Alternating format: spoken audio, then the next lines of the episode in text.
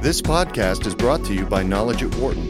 For more information, please visit knowledge dot wharton dot u penn dot e d u.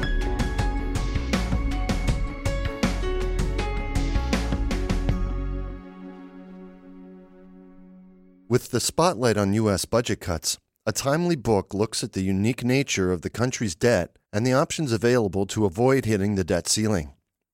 Is U S government debt different?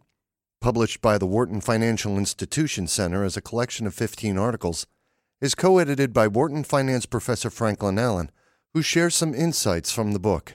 We're meeting today with Wharton finance professor Franklin Allen, who's also one of the editors of a new book titled, Is U S Government Debt Different?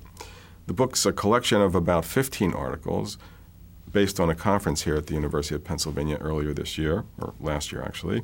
Uh, it's great to have you back. Uh, and um, it's a pretty timely topic uh, given recurring talk of debt ceiling and uh, forced spending cuts through sequestering and also ongoing debt crisis in Europe. Um, tell us what some of the major themes of this collection of articles were. What were some of the main ideas to come out of it? Well, this book really arose as a result of the problems that we had with raising the debt ceiling back in July and August of two thousand eleven. And I think one of the things that that episode underlined was that there was very little knowledge about what would happen if they didn't raise the debt ceiling and, and how that would play out. Would there be a default, as many people were claiming? What would that mean? And so forth. So the Wharton Financial Institutions Center, in conjunction with the law school, decided that we should hold this conference and have a whole range of, of disciplines included and just look in general, is U S government debt different? It, it certainly plays a very important role in the global economy. And because of the nature of our Constitution, there are a lot of issues which are rather different than in other countries. So we talked about the debt ceiling, but there are real issues about whether it's possible for the U S to default or not. The fourteenth Amendment has a section which Are, or which states that the validity of the U S debt shall not be questioned. And there's a real issue as to what exactly does that mean. Does that mean that we're constitutionally prohibited from defaulting, or, or what, what does it mean that we can push payments into the future, or what?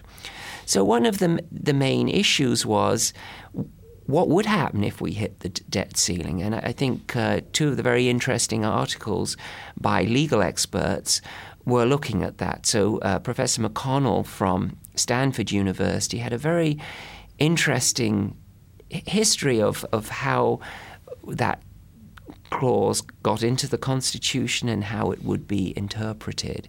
And then um, the Treasury likely react if we did hit the debt ceiling for a prolonged uh, series of time. So that was one very important part of the book. But it also has many other themes to it, which is what's the historical background? How did U S debt get its special characteristics? So we start with a historical description of Alexander Hamilton and, and so forth. And then also we looked at the long-run problem that we have in the U S in the f- sense that we are spending and are likely to go on spending as we get into the baby boom retirement years, much more on Social Security, but particularly Medicare and Medicaid, than we're raising in taxes. And we have to do something about that. And that's, of course, what much of the negotiations this year are going to be about. And we, we start with the sequester in March first, and then we have a whole sequence of events. The uh, run out of spending authority for, for large parts of the federal budget in March.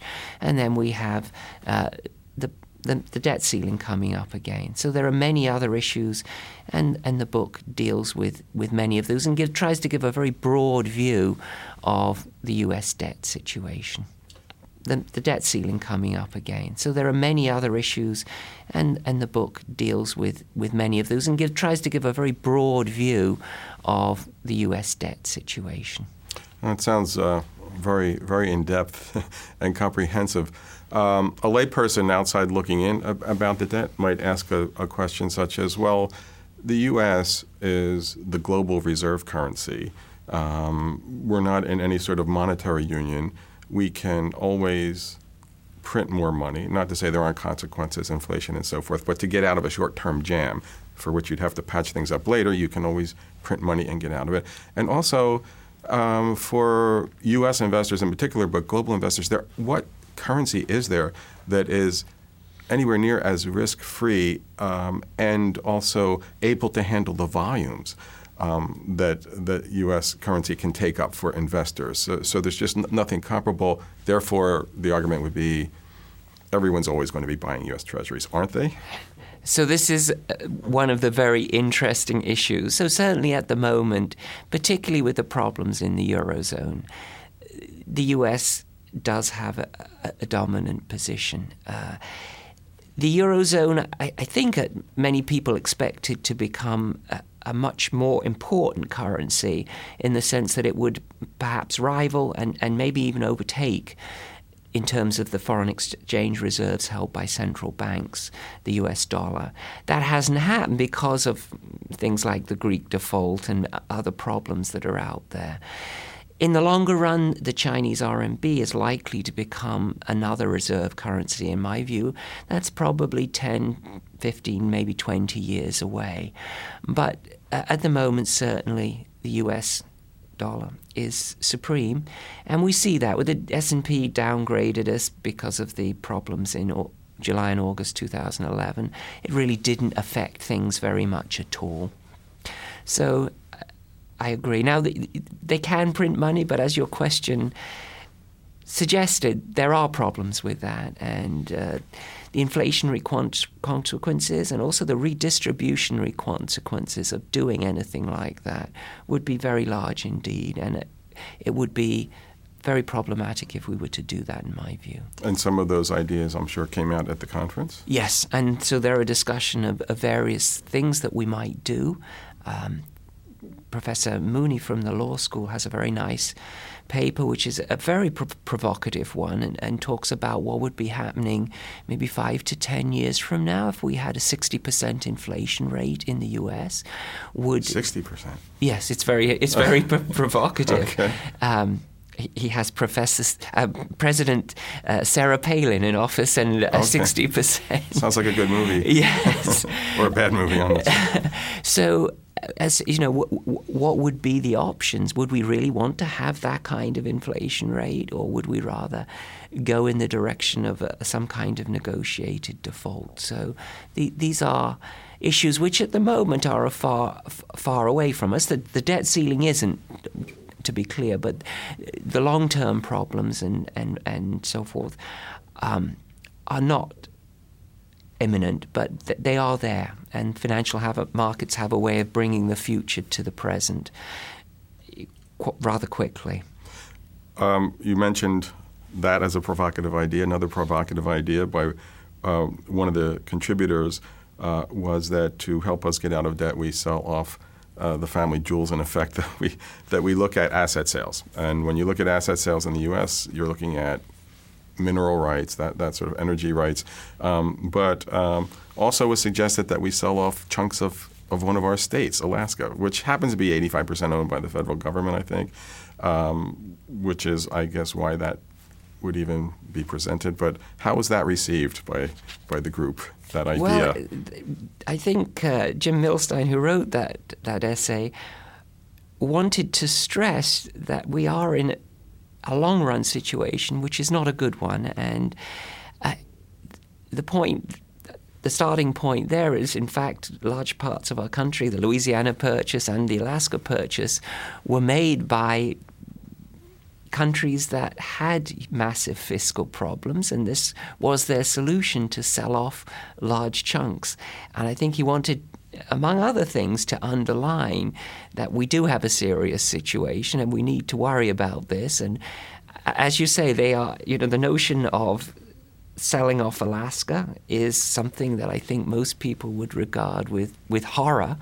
And that's, I think, underlines that we need to do something about this. It's not something that we can just push into the future like we've been doing. We really need to do something now. Mineral rights are a little bit different. I, I think uh, they're, that's a valid way of raising revenues.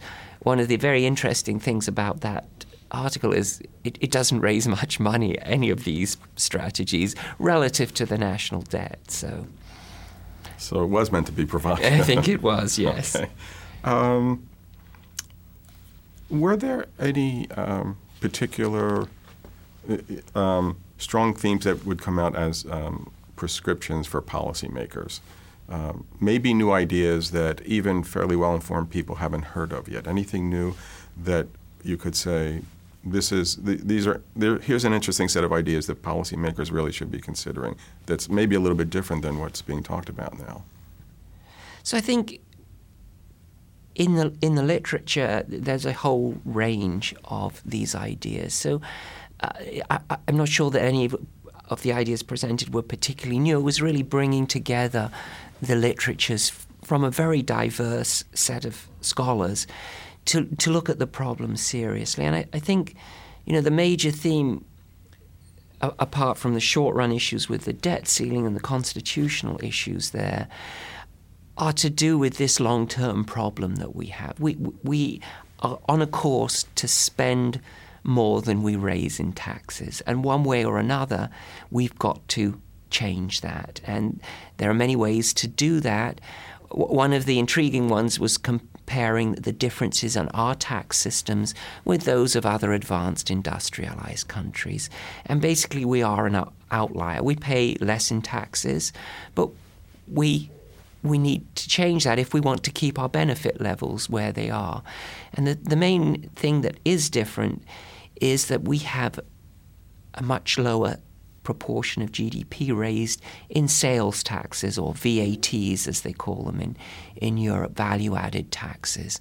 And if we ever need a silver bullet, that is potentially one way we can simply solve the problem. So a national sales tax. A national sales tax or value-added tax. It, it's well known how to do that. They're very effective. And we can easily raise five to ten percent of G D P and just plug the gap.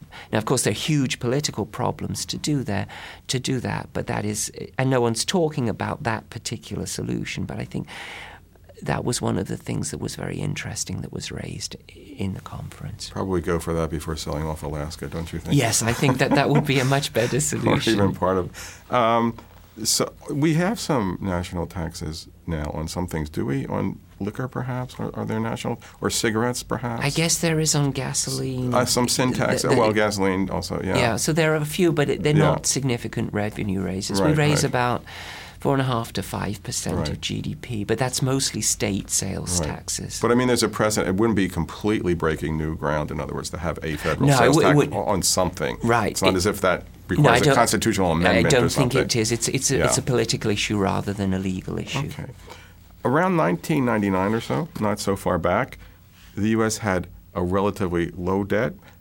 It was shrinking. It was shrinking so much that Um, Fed Chairman Alan Greenspan was starting to express worry that we might not have enough debt. Why why would that be a bad thing? I guess because you need a certain amount of debt instruments to finance retirements of different sorts, whether it's Social Security or private retirement plans, um, and that um, we were sort of running out of Treasury bills to sell. It sounds hard to believe today because it you know it, it's not that long ago. And our problems are so different today. But how how was that such a turnaround? So in the late nineties, we had the the uh, tech bubble in the stock market, and we had a lot of asset pricings going up dramatically. What that led to was was big tax receipts from the capital gains tax and, and various other taxes, and so that enabled the government to pay down the debt. And they also got a lot just because the economy was booming so much. And then after the tech bubble burst, then we had problems uh, in the sense that we weren't having this big um, excess of, of revenues over over uh, like over expenditures. And so that problem went away rather quickly, and now we have this other problem, which can also, if you look at um, projections, can explode quite easily. It can also be solved. Uh, the real problem is Medicare. If you're going to guarantee people a certain level of, of, of health care and not do it in dollar terms, as, as uh, Chairman Ryan proposed in his plan, then you have got this rather open-ended liability. And, and that's the real issue, I think, which which we need to tackle. With just a couple minutes left, what other ideas um, came out of the book or the conference, or, and what other um, ideas from that would you like to tell us about?